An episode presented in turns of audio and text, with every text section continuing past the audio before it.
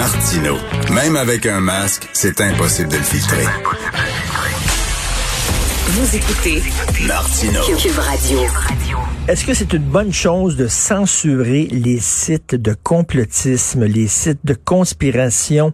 Est-ce que c'est une bonne chose de censurer euh, Quanon, Alexis Cossette-Trudel? Nous allons parler avec une spécialiste des euh, réseaux sociaux, Michel Blanc, que vous connaissez bien, femme d'affaires, conférencière, blogueuse québécoise. Bonjour Michel.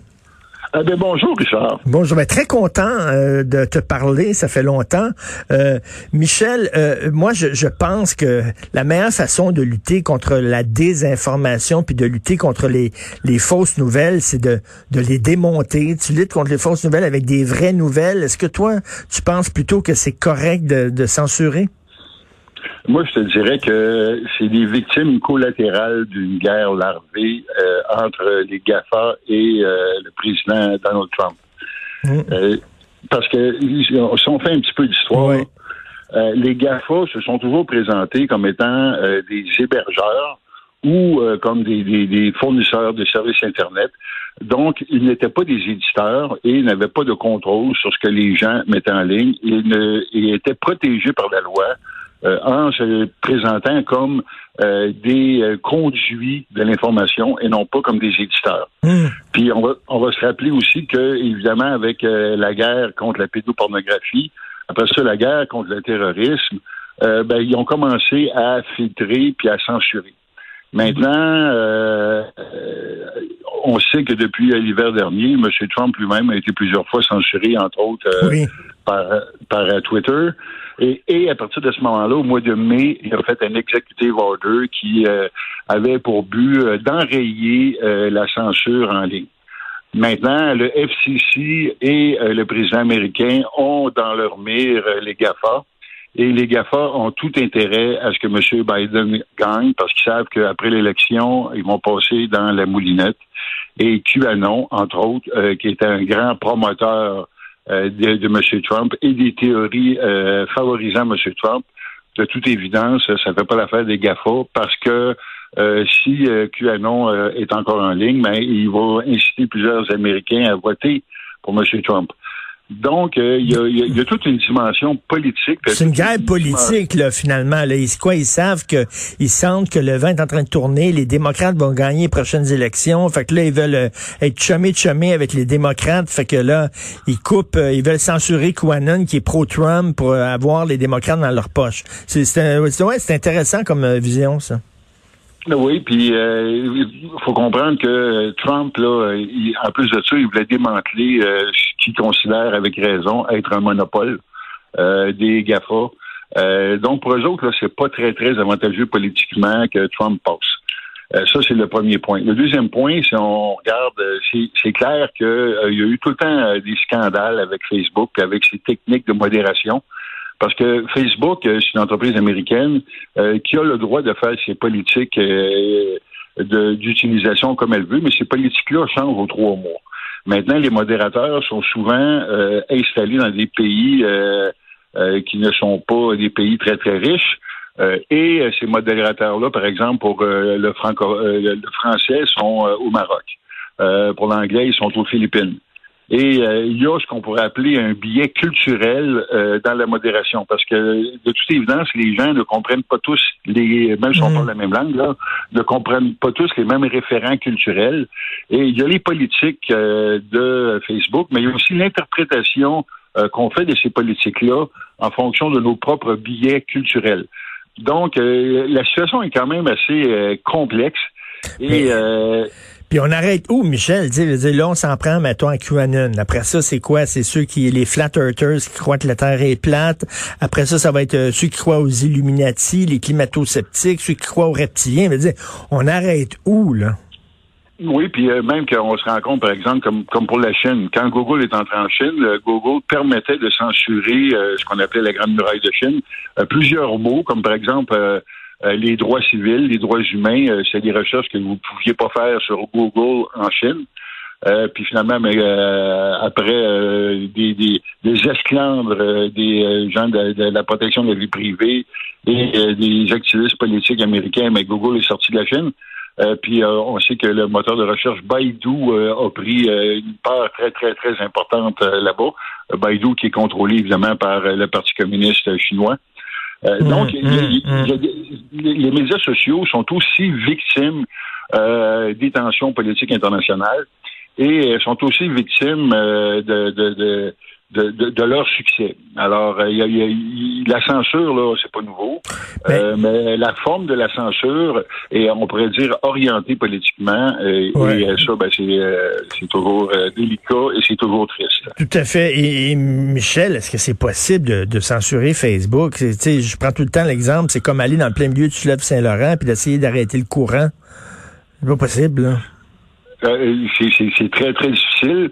Euh, mais ils font, hein, quand même. Puis, puis bon, on va se rappeler que, par exemple, euh, à un moment donné, il y a une activiste qui avait mis la photo de cette petite culotte avec une tache de sang.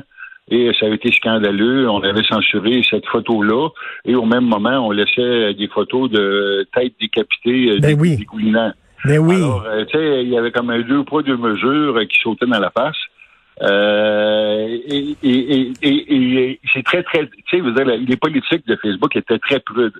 Il y avait des, des œuvres d'art, euh, comme par exemple une statue de David euh, avec un pénis euh, qui, qui, qui, qui, a été censuré parce que c'était de, la pornographie. bon, il y, a, eu toutes sortes de, de, ces scandales-là. Mm. qu'est-ce qui est vraiment de la pornographie? Qu'est-ce qui n'est pas? qu'est-ce qui est de l'incitation au... Mm. Euh, aux, aux, coups politiques, qu'est-ce qu'il n'y en est pas, euh, qu'est-ce qui est du terrorisme, qu'est-ce qu'il n'y en est pas. Ben, c'est ça, ça dépend. Le, le, ce qui paraît niaiseux pour un peut paraître intelligent pour l'autre. Puis en même temps, c'est pas un crime d'être un imbécile. C'est pas écrit dans le, dans le code criminel que on devrait arrêter tous les imbéciles parce que, écoute, les, les prisons seraient pleines, on s'entend là. Fait que si tu crois à une niaiserie, à un complot, oui, t'es niaiseux de croire à ça, mais en même temps, t'es libre de croire, tu sais, la liberté d'être idiot. Oui, puis en même temps, ben, euh, tu sais, euh, ce qui, ce qui peut aider les conspirationnistes, c'est que même s'ils sont bannis de Facebook, ben, il y a vie contactée. Euh, ce qui est barré sur YouTube peut se retrouver sur Vimeo ou sur Patreon. tu sais, les médias sociaux, il n'y en plus, là. Ben oui, exactement. ils, vont, ils vont aller se rassembler ailleurs, là. Tout à fait. Puis ça a déjà commencé, hein, parce que il y a aussi plusieurs sites conspirationnistes euh, qui ne sont pas nécessairement sur les médias sociaux, mais qui sont visités amplement par les gens qui reprennent ces contenus-là. Alors, euh, tu sais, le, le, le, void qui va être laissé par Facebook va être comblé par euh, d'autres médias sociaux et d'autres présences web. Parce que Michel, y a-tu y a-tu comme un, un, autre Facebook peut-être qui est plus parallèle, qui est plus qui où il y a rien que Facebook, y a-tu d'autres d'autres sites qui ben, ressemblent à Facebook? Tout à fait. Ben, je viens de, te nommer Vie Contacté, qui est le Facebook soviétique.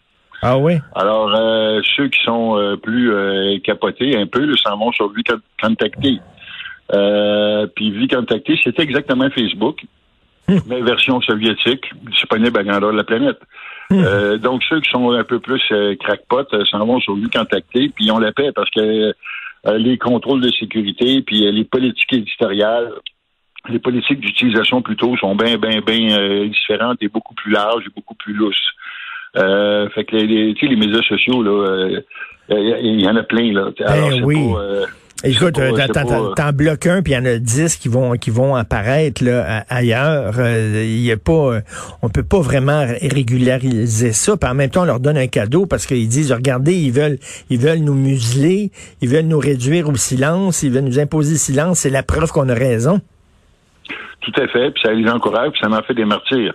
Alors, euh, M. Cosset-Trudel, le matin, euh, c'est euh, le grand martyr de la conspiration mondiale, puis la preuve, c'est que Facebook, même Facebook, là, que, alors ben oui. rapport, là, mais bon, c'est sûr que tu sais dans le discours là, puis moi, je veux dire, moi j'ai rien que partagé la nouvelle qui était barrée sur Facebook, puis je regarde les commentaires, là, puis ça dérape, c'est sais. Ah oui.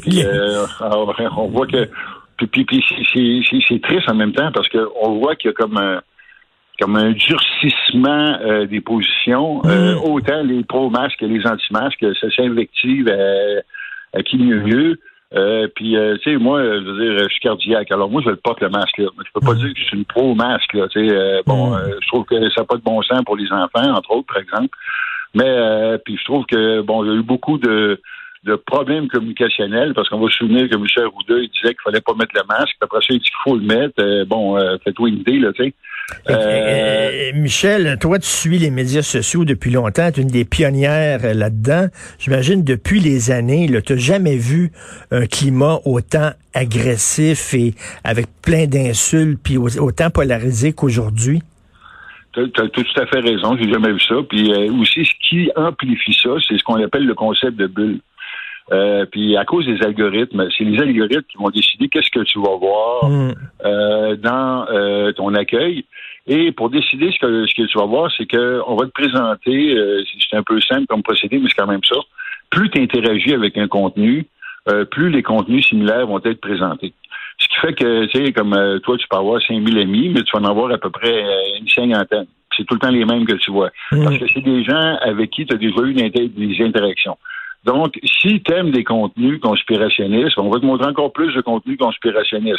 Hmm. Donc, ça te rassure, puis tu dis que tout le monde doit passer comme toi, parce que c'est rien que ça que tu vois dans ta, dans ta timeline. Ben, c'est ça, puis t'es jamais confronté à des gens qui pensent pas comme toi. Fait que c'est ce qu'on appelle des, des, des chambres d'écho, là. Euh, tu es entouré de gens qui pensent comme toi. Fait que là, ça, ça, ça fait rien qu'alimenter ton obsession, là. Ça doit être vrai, tu sais. Donc, ben si tout le monde pense comme toi, c'est vrai. Puis, euh, c'est ça. en même temps, ben, euh, les médias euh, ont aussi une part de responsabilité. Parce que les médias, souvent, euh, vont donner une visibilité à des mouvements ou à des idées qui sont quand même minoritaires et extrêmes. Mm. D'un côté, c'est pas mauvais parce que bon, c'est pas parce que la majorité pense une chose que cette chose-là est vraie, puis que des fois, ça prend des avis, des avis, des avis contraires qui sont minoritaires. Sauf qu'en même temps, tu sais, si on regarde tout le mouvement là, de de, de call-out culture, puis euh, de cancel culture. Euh, bon, puis étonnamment, ça arrivait l'été, qui est un slow news, euh, qui, est un, qui est un mouvement, un moment où est-ce qu'il n'y a à peu près pas de nouvelles. Fait que les médias, les médias reprennent ce genre d'affaires-là, puis là, tu penses qu'ils sont toute une gang, mais finalement, ils sont hyper minoritaire. On donne du pouvoir à des gens qui sont très minoritaires, mais qui ont l'air très nombreux à cause justement des médias sociaux, euh, justement qui fait euh, qui fait comme un. Mais des médias traditionnels aussi qui reprennent ça en boucle et qui donnent l'impression, comme tu sais, quand ça a commencé, là, euh, slave, regarde, slave, je veux dire, tu sais, c'était quand même aberrant, là. Tu sais, t'avais à un moment donné une femme noire qui allait voir le spectacle, qui se faisait traiter de raciste par quelqu'un de blanc. Euh, puis là, ben, tu sais, euh, là, euh, je sais qu'ils vont voir euh, Slav, c'est des racistes, etc., etc. Puis on monte ça en épingle, puis ça devient la nouvelle nationale. Alors qu'en réalité, c'est trois, quatre hurluberlus Exactement. qui sont dans la rue puis euh, qui font le trouble. Tu as tout à fait raison. Puis là, on met la, la, loupe là-dessus, puis ils ont l'air d'une sacrée grosse gang. Donc, merci beaucoup, Michel. Michel Blanc, femme d'affaires, conférencière et blogueuse québécoise. À la prochaine, Michel. À bientôt. Merci, Jean. Salut.